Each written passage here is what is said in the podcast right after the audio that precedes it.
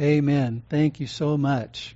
If you would turn to Acts chapter 13, one way or the other, whatever Bible you're using, Acts chapter 13,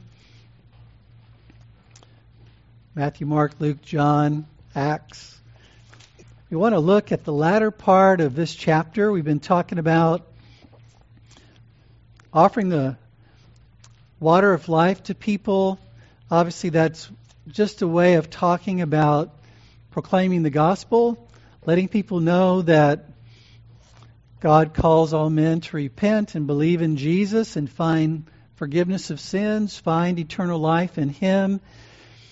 And so we want to look at the latter part of this chapter and think about how it applies to what we've already talked about in terms of sharing the gospel and proclaiming the gospel and what we should expect of our efforts in that regard and how to look at our efforts in that regard. As I've been saying every week so far, I've been quoting Charles Spurgeon, who said, To make ourselves happy, we must make others happy. And that principle is seen in Scripture in a lot of different ways and it applies to a lot of different things. But in this case, we're applying it to talking with those who don't know Christ and encouraging us to pursue their happiness because the reality is that everyone's pursuing their happiness, but not everyone. In fact, most people around us are probably pursuing their happiness in something other than God. They're pursuing their happiness in material wealth or just having fun, pleasure. Um, they may be pursuing it and just doing what they think is the, the good thing to do or whatever it might be. But God is not really on the radar. He might be in the picture in some sense, but He's really not at the heart of their pursuit. They don't really look to God to make them happy, and they, they aren't looking to Jesus as a way of being reconciled to the God who actually created us to be happy. Do we think God is happy? Well, Jesus said that He came and He told us what He told us that we might have His joy. So that implies that Jesus, God, uh, has joy and is truly happy and is indeed the most happy being in the universe. And that sin is, is something that actually robs us of happiness. It obviously is the problem of not being holy. And so Jesus came that we might be holy, so that we might be truly happy in God. And so, in talking to people about the gospel, we're really talking to them about something that is on their radar in terms of truly being happy. They just may not realize it. They may not understand that that's really what it's all about. In Acts chapter 13, the whole chapter is about Paul's first missionary journey, where he and Barnabas leave Syria, which is north of Israel. They go to an island in the Mediterranean called Cyprus, and they preach the gospel there. Then they leave that island and they go back to the mainland. They go to what is currently modern Turkey. And so where we are in the chapter at this point. They're in a synagogue. Uh, Paul is preaching the gospel, and there have been some people that have responded, and they've asked them to come back and preach again uh, the next Sunday in this synagogue. And so the chapter is very much about uh, what Paul and Barnabas are doing and sharing the gospel with the Gentiles as well as the Jews.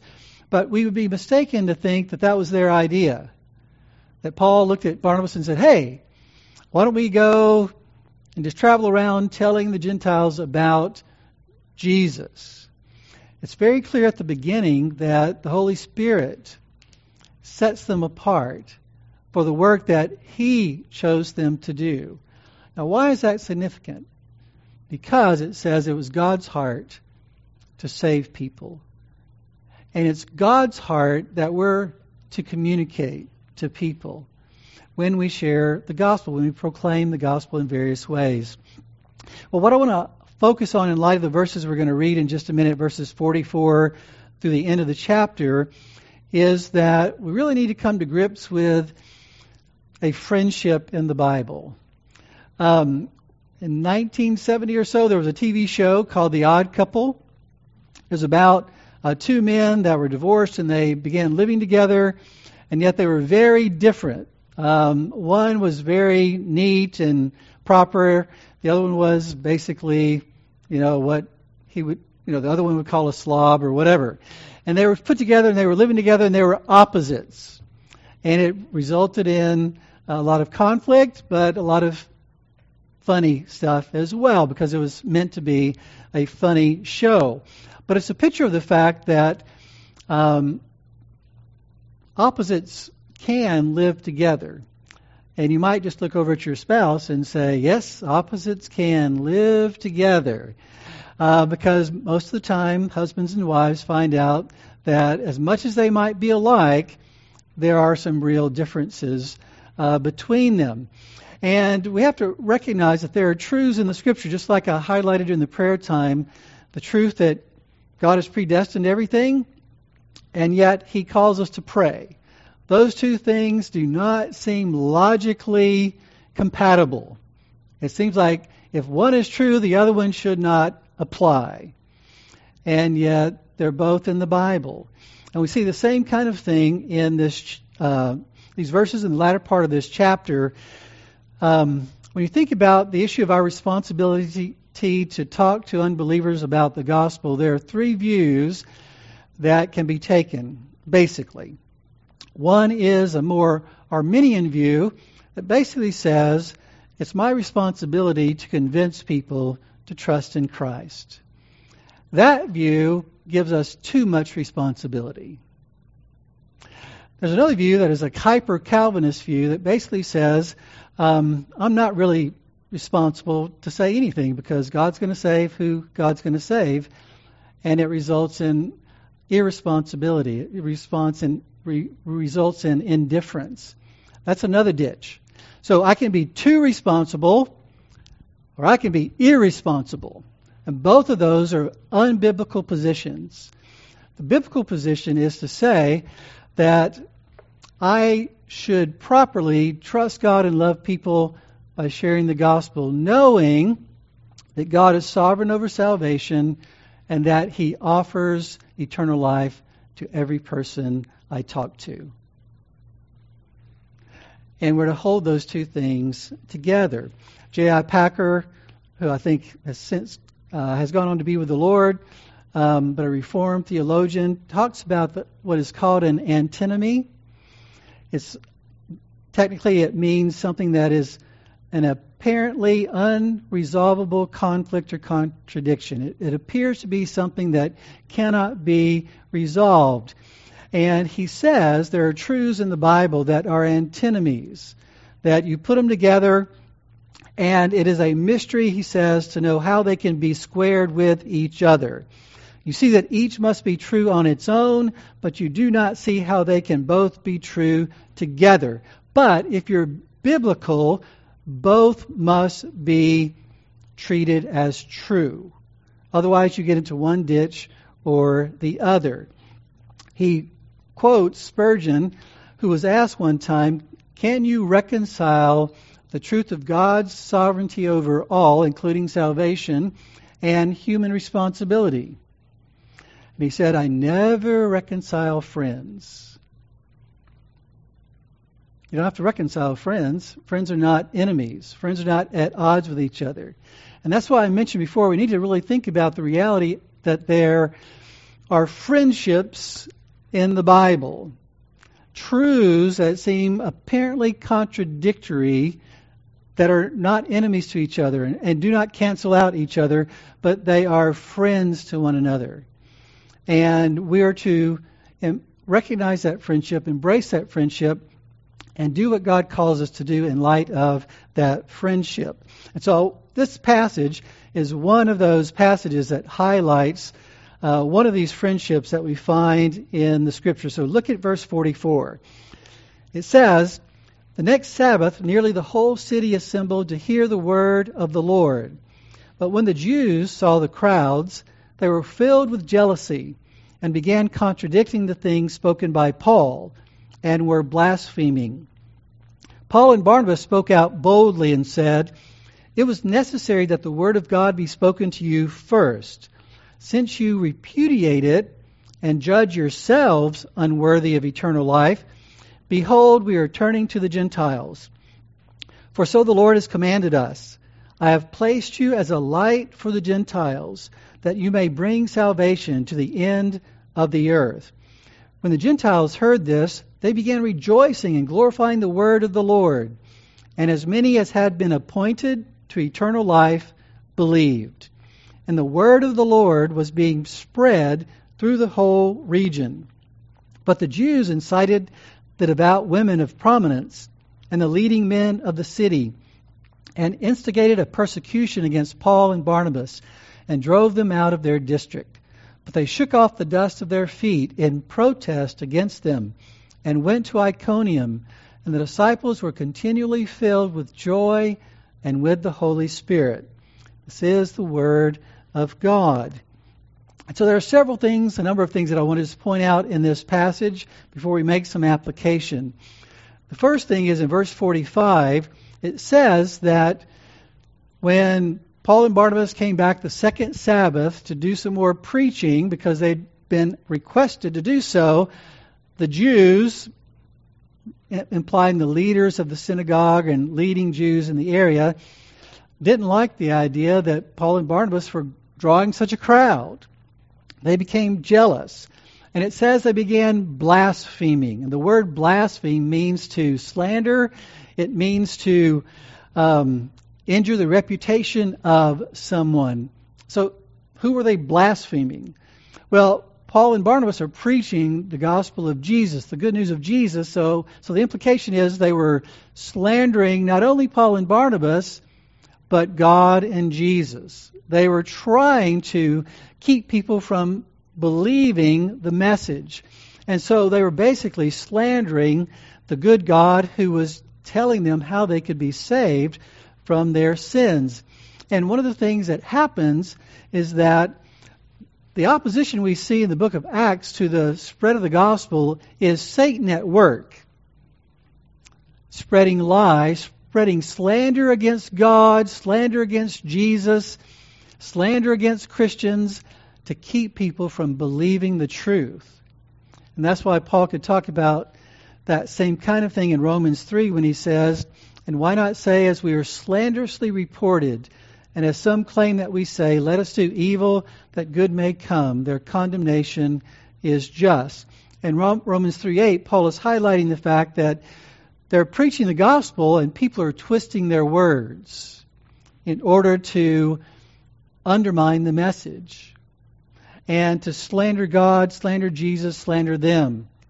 So we shouldn't be surprised if, as we try to talk to people about the good news of the gospel that there may be some who take what we say and twist it in certain ways.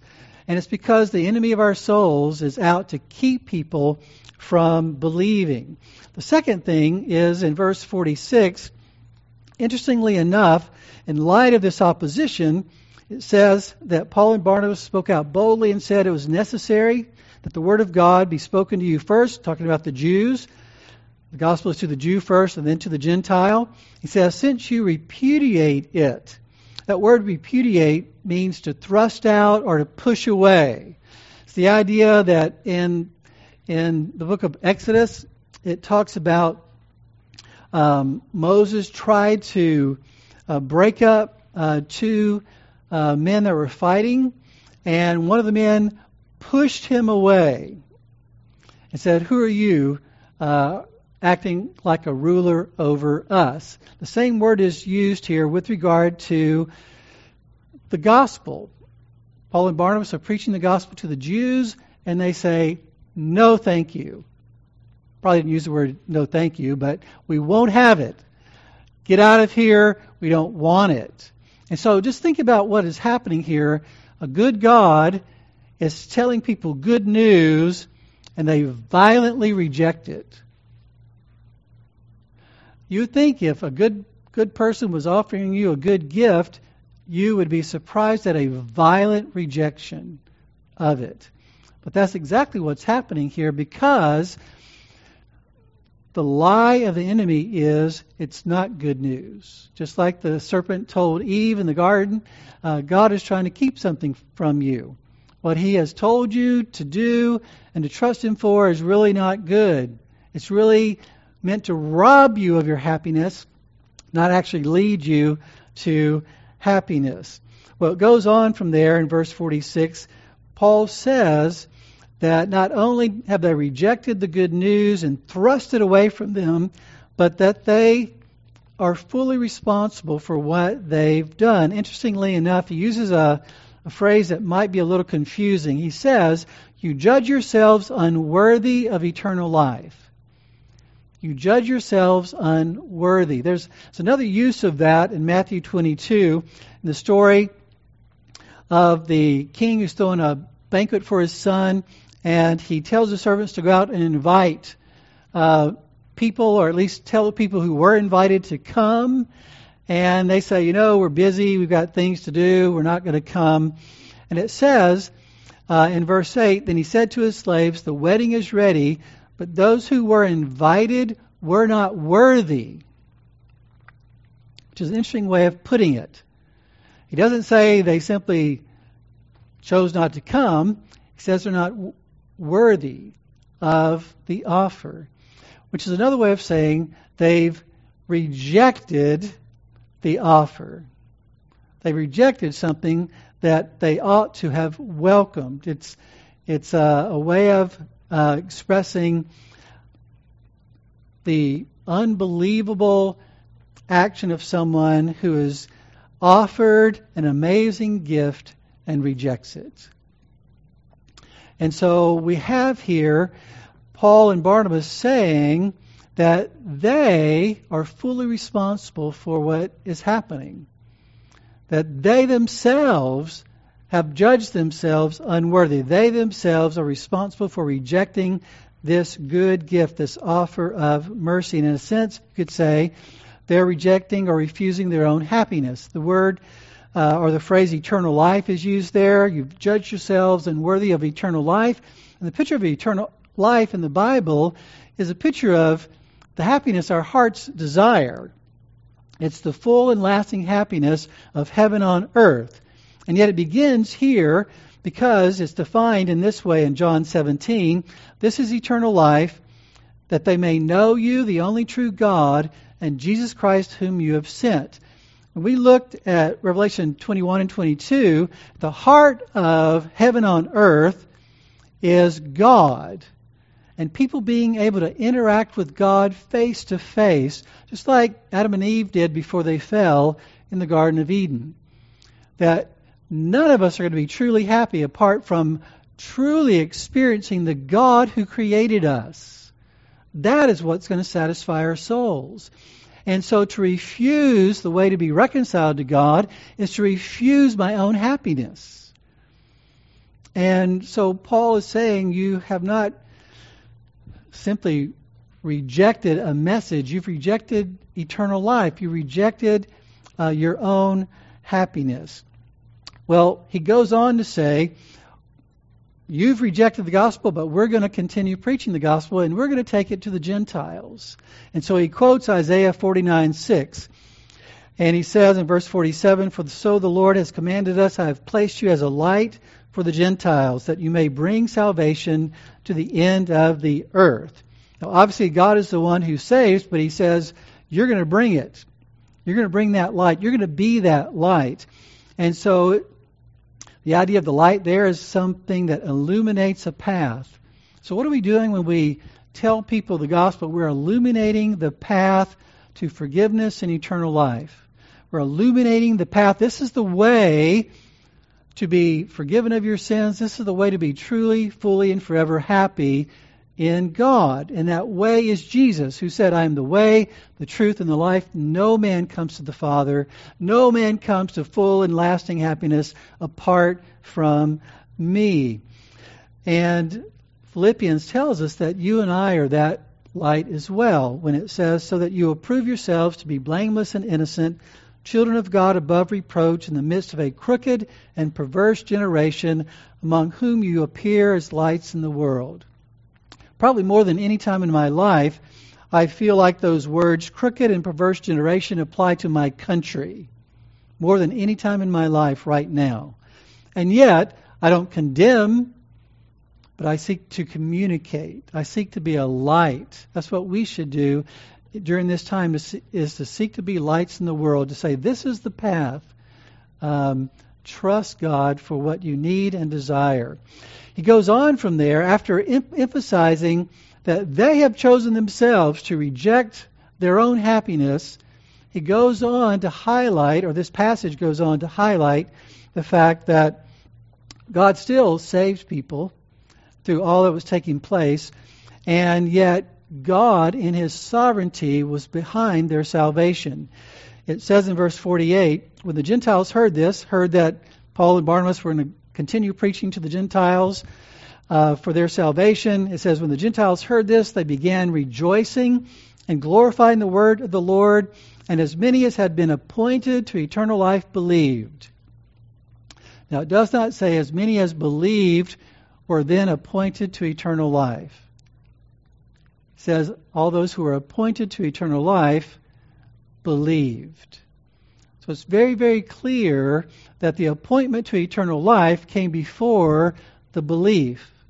The idea is the idea of being inscribed. When it says appointed, it can be the idea of being inscribed or enrolled. Uh, as in a book, we have we talked about in Revelation the book of life. It says in Revelation 13:8, all who dwell on the earth will worship him, everyone whose name has not been written from the foundation of the world in the book of life of the Lamb who has been slain. That verse highlights the idea that there are those who aren't believing, and they're not believing because they haven't been written in the book of the Lamb slain from the foundation of the world. But that implies that there are those whose names have been written from the foundation of the world in the Lamb's book of life.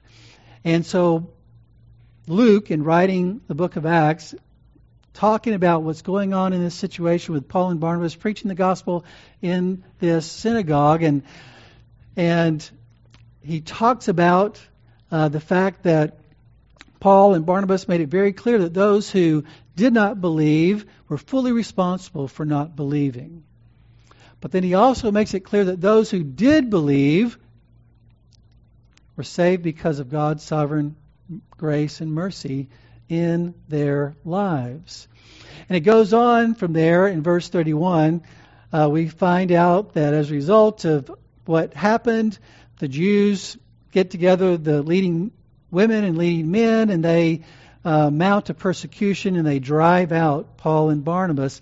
And it says in verse um, 51 they shook off the dust of their feet. You ever wonder what that's all about? You may have heard before. But the idea is if you shake off the dust of your feet like you're going from the outside your backyard to inside your house, you're doing that because you don't want the dust to come in your house. So you're knocking it off. The Jews, if they traveled in a Gentile country, when they got to the borders of Israel, would dust off their feet before they stepped into Israel. They didn't even want the dust of the pagan heathens in Israel. It was a, an expression of condemnation that you guys don't know the true God, and therefore we don't even want your dust here. So, why did Paul and Barnabas do that? Well, Jesus told his disciples when they were ministering while he was on earth, he said, Any place that does not receive you or listen to you, as you go out from there, shake the dust off the soles of your feet for a testimony against them. So it's not just like the, the Jews toward the Gentiles were doing it basically to say, We hate you, we despise you. That's not what Paul and Barnabas are doing. What they're doing is they're testifying to the fact that you have rejected a life saving message and you are fully responsible for what you've decided to do. And there's only one option. If you refuse the offer of mercy, judgment is coming. It's a testimony that judgment is coming because you've rejected the only hope for mercy. So it was a testimony to them. It wasn't a way of condemning them from their hearts. It was a way of saying, Do you understand the significance of what you're doing? You're rejecting the only path to life. Well, then finally, in verse 52, it talks about um, the disciples who had believed, those who had believed from the preaching and teaching, it says they were filled with joy by the Holy Spirit because their names were written in heaven, I believe. It says in verse 52 they were continually filled with joy and with the Holy Spirit. Just think about the situation. Paul and Barnabas have just been driven out. Uh, there's a persecution against Christians taking place, and they're filled with joy. You'd think they'd be running for cover. You'd think they'd be scared to death. The, the guys that preached the message to us just a few days ago, we believed, and now they're gone. They've been run off. And what are they going to do to us? You'd think that maybe they'd be terrified and they'd be hiding and they'd be overwhelmed and sad. It says they were filled with joy. Why? Because we're filled with the Holy Spirit, which tells me that the Holy Spirit is filled with joy. The Holy Spirit, God is a happy God. And to be filled with the Holy Spirit, to be filled with God, is to be filled with true happiness. And that is the only source of my happiness and your happiness. It's even stated more clearly in 1 Thessalonians 1 6 when Paul is talking to the Thessalonians who were suffering too. He says, You also became imitators of us and of the Lord, having received the word in much tribulation, just like here, with the joy of the Holy Spirit. That's not just the joy given by the Holy Spirit, that's the joy of the Holy Spirit. The joy that the Holy Spirit has Himself, that He gives to us. But I think it's also, in light of the context of this, important to realize that in the ministry of Jesus, when the disciples came back from preaching and they said, you know, it's really great, um, Jesus, when we can cast out demons and they're subject to us, and it's just so much fun. And he says, essentially, Nevertheless, do not rejoice in this, that the spirits are subject to you, but rejoice that your names are recorded in heaven. Bottom line is, regardless of what success you might be having, having, no matter what your circumstances are, whether you're being persecuted or being praised, let your rejoicing be that your name is written in heaven. Your name is written in heaven. Well, let me just make some application here before we wrap up and have us think through this just a little bit in light of all that we've talked about so far, because obviously uh, this part of the chapter is meant to encourage us to do what we've talked about in the earlier part of the chapter with regard to sharing the gospel with people. The first point of application is you and I aren't responsible for unbelief. Meaning, as I share the gospel, or as you share the gospel, or we try to communicate uh, the good news of the gospel with people, uh, we need to see that we are not responsible for their rejection of the gospel. Um, it says in verse 46, Paul says, Since you repudiate it and judge yourselves unworthy of eternal life, we are turning to the Gentiles. Paul does not say, uh, I wish I'd preached the gospel better to you. It's our fault that that you didn't believe. No, he says it's your fault that you're not believing. In fact, in verse 51, when it says they shook off the dust of their feet in protest against them, it's a, it's a clear act of saying you're responsible for the judgment you're bringing upon yourself because you refuse to receive the offer of mercy. And so when we think about people rejecting the gospel, we need to ask the question who is responsible for unbelief? Is it the preacher? Not the formal preacher, but just the person sharing the gospel, proclaiming the gospel, even one on one in your own family or whatever. Who is responsible? Is it, is it because I didn't share it well enough? It's because I didn't use just the right scripture. I didn't, um, you know, explain it as well as I should have. Is that, is that why people aren't believing? The Bible says no. Doesn't mean we shouldn't try to explain it well. Try not to be uh, a hindrance to people, but ultimately, that's not why people don't believe. And so, whether it's your own children growing up in your own home, whether it's your neighbor that you talk to off and on over the course of your life, whether it's your coworker that you've been talking to for years and they're still not believing, Bible says it's not because of you or any other preacher, and it's not because of God. God predestines all things. He's sovereign over all things, but the Bible never says that unbelief is God's fault. It never says that. In fact, it makes it very clear that it is the unbeliever's fault. We are personally responsible for our own unbelief. Charles Spurgeon's mother, he remembered his mother would work with all of uh, him, uh, his siblings, and him as well, and teach them and, and work with them um, in various ways. But he remembers his mother saying something along these lines. I think praying. She said, Now, Lord, if my children go on in their sins, it will not be from ignorance that they perish, and my soul must bear a swift witness against them at the day of judgment if they lay not hold of Christ. She did not say it'll be my fault as a mother because I did not teach my children well enough if they don't believe. She said, On Judgment Day, if they don't believe, I will have to bear swift witness against them that they themselves have chosen not to trust in Christ. So she lays the, the burden of response at their feet. Think about the story of the rich young ruler who comes to Jesus and says, What must I do to be saved? And Jesus starts with the commandments.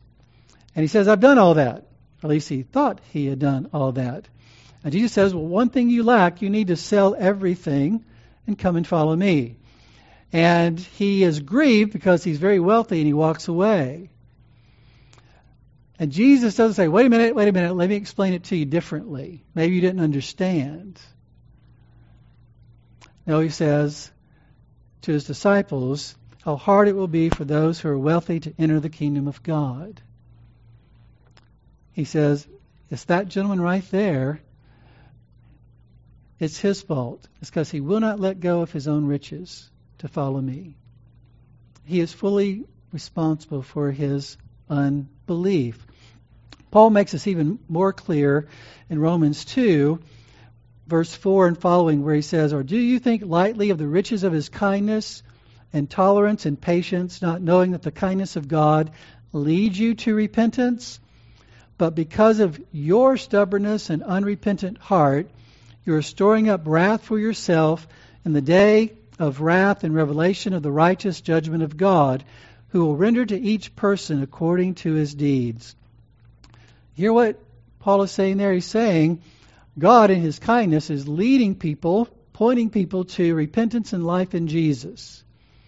Paul says, but if you stay in your unbelief, it's because, not because God, it's not God's fault, and it's not my fault in preaching to you, says it's because of your stubbornness and unrepentant heart, and as a result, you're storing up wrath for yourself.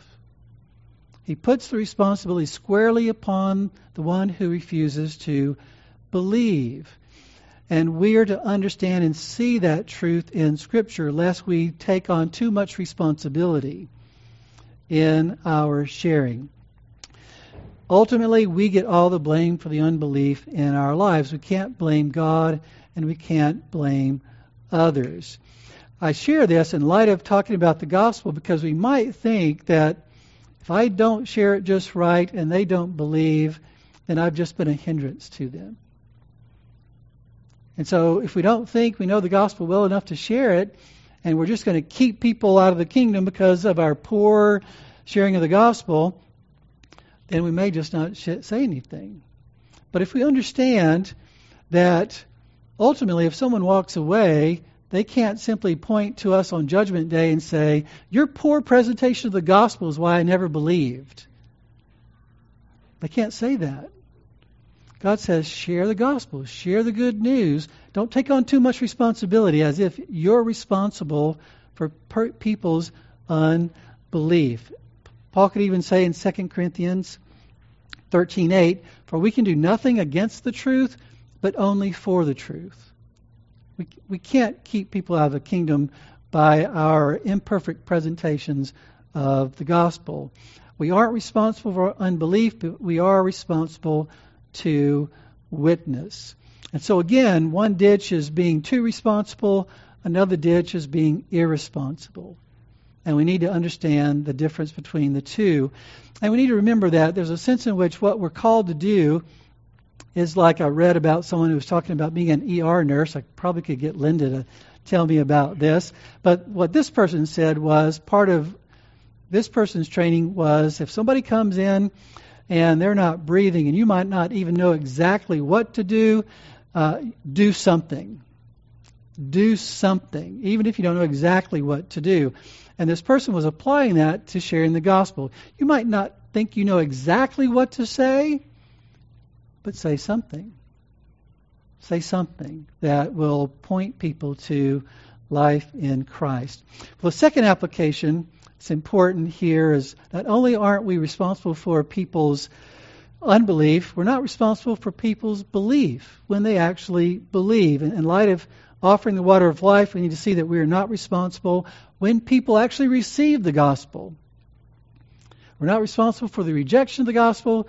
We're not responsible for the receiving of the gospel either. Verse 48 As many as been appointed to eternal life believed. So think about the fact that you believe. You've trusted in Christ. If you have, who's responsible for that?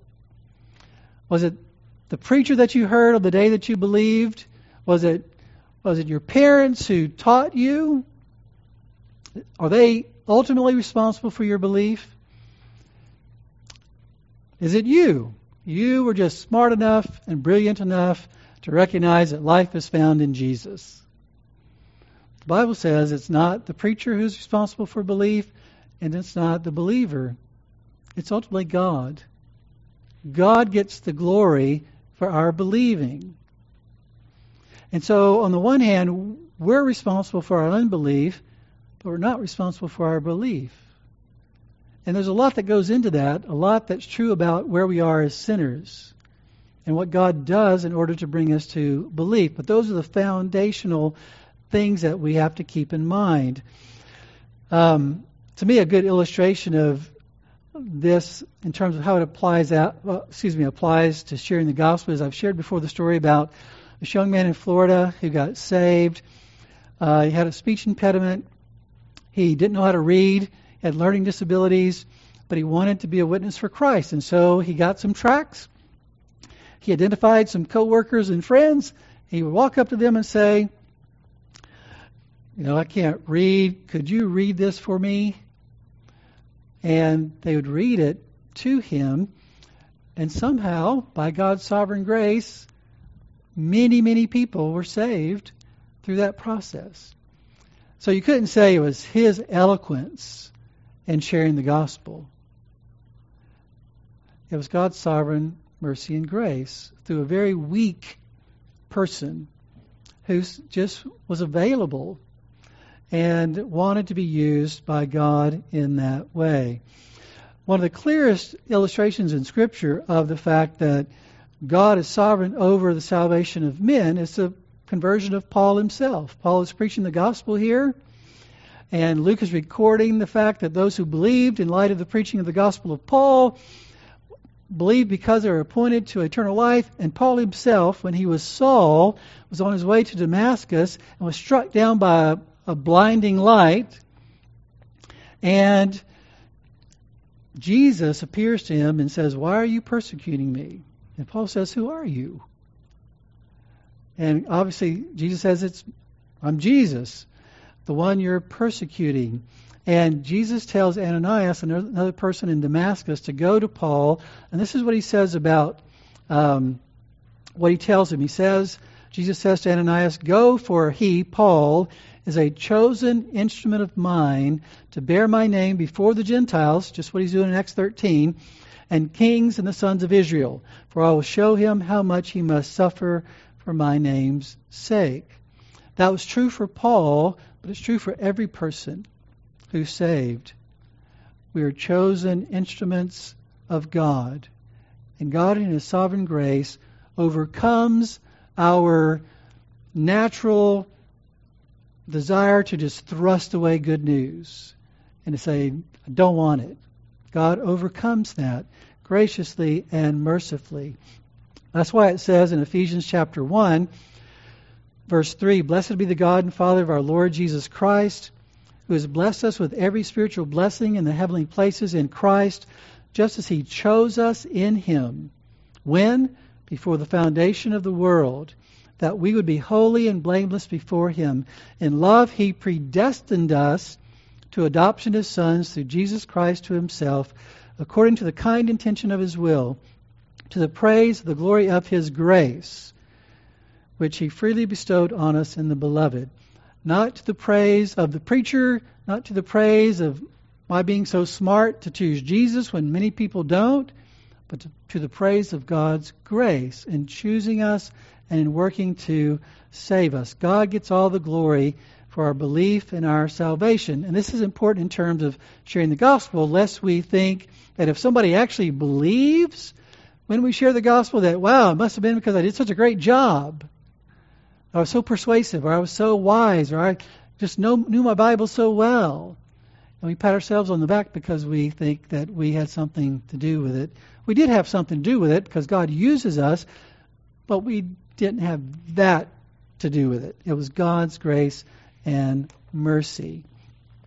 And another passage is Ephesians 2 that basically says um, whenever I talk to someone who's not a believer, I'm talking to a dead person. Says all of us were dead people, even those of us here who are believing before we believe we were dead. Not physically dead, but it says you were dead in your trespasses and sins. But it goes on to say, But God, being rich in mercy, because of his great love with which, with which he loved us, even when we were dead in our transgressions, made us alive together with Christ. By grace you have been saved. So what does it mean to say God say that we're saved by grace through faith?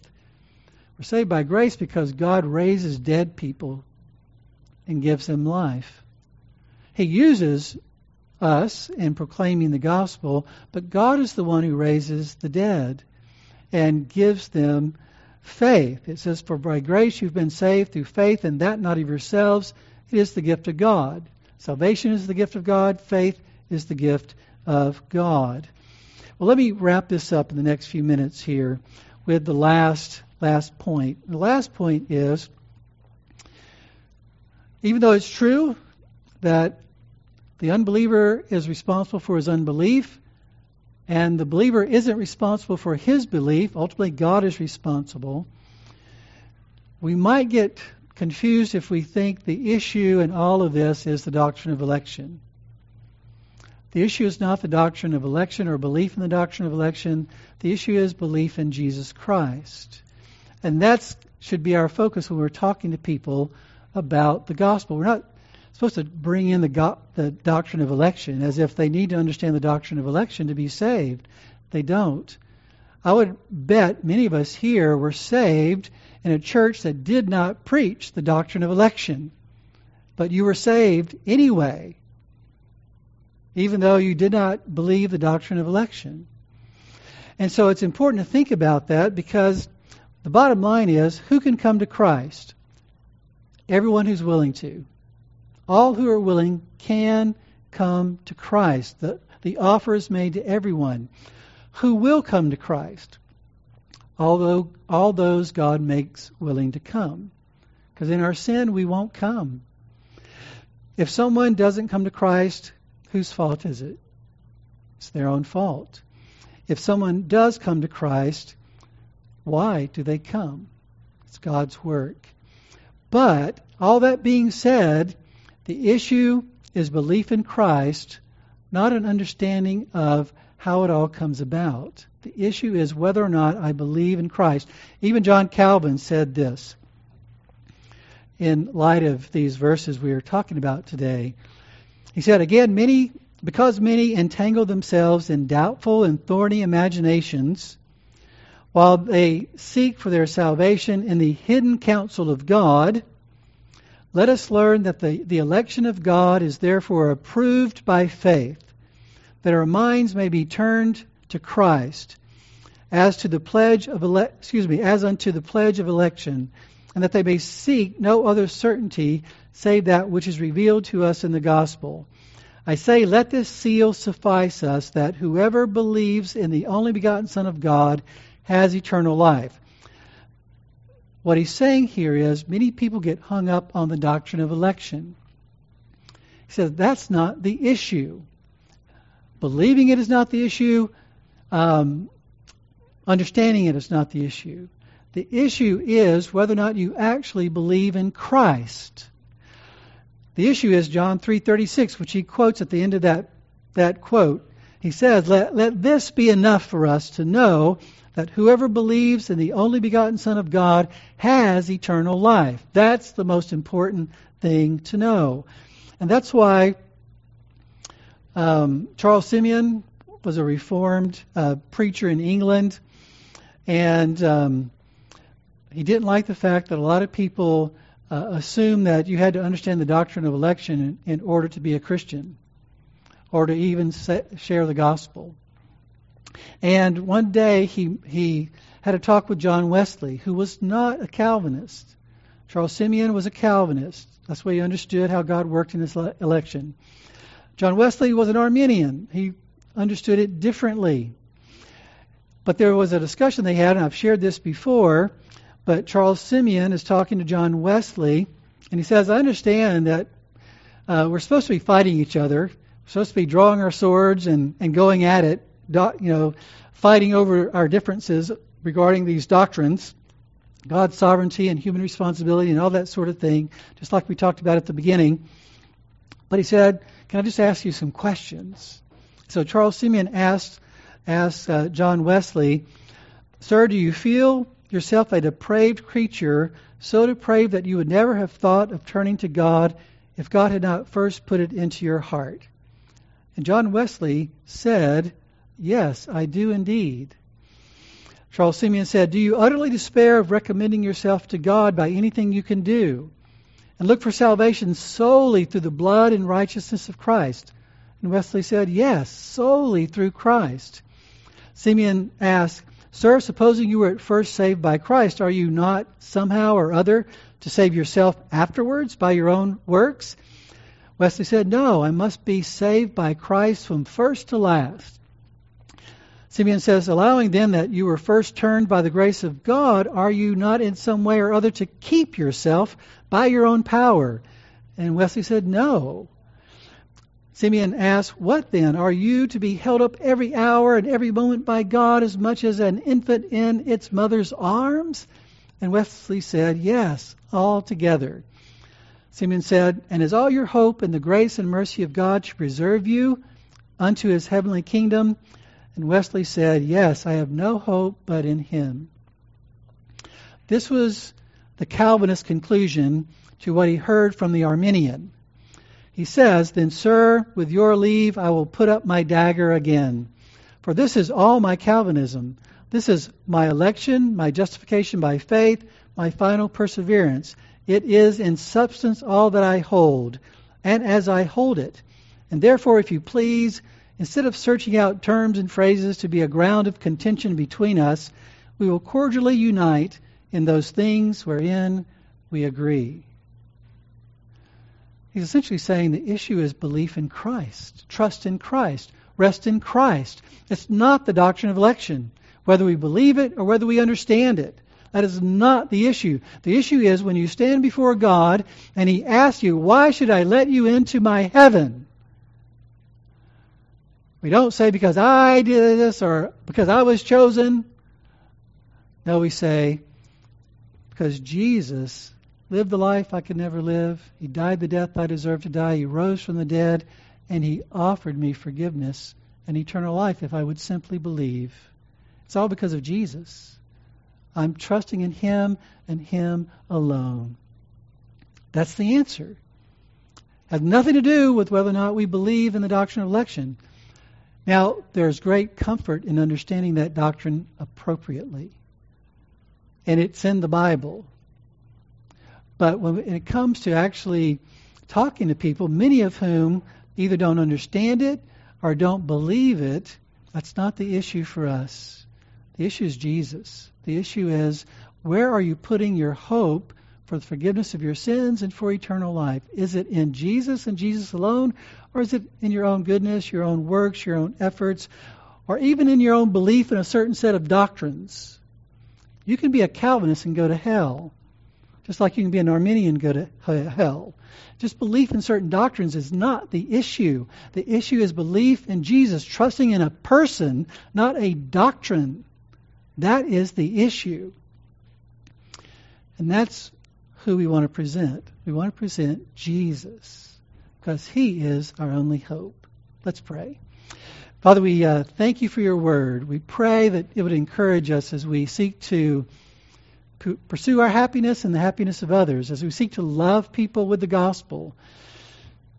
Father, I'm so weak in this area in terms of doing this practically and uh, in relationships, but I pray that you'd grow me in this. I pray that you'd grow us in this, and that you'd give us greater and greater opportunities to share the good news of Jesus, the good news of the Lord and the Savior that you've provided for sinners.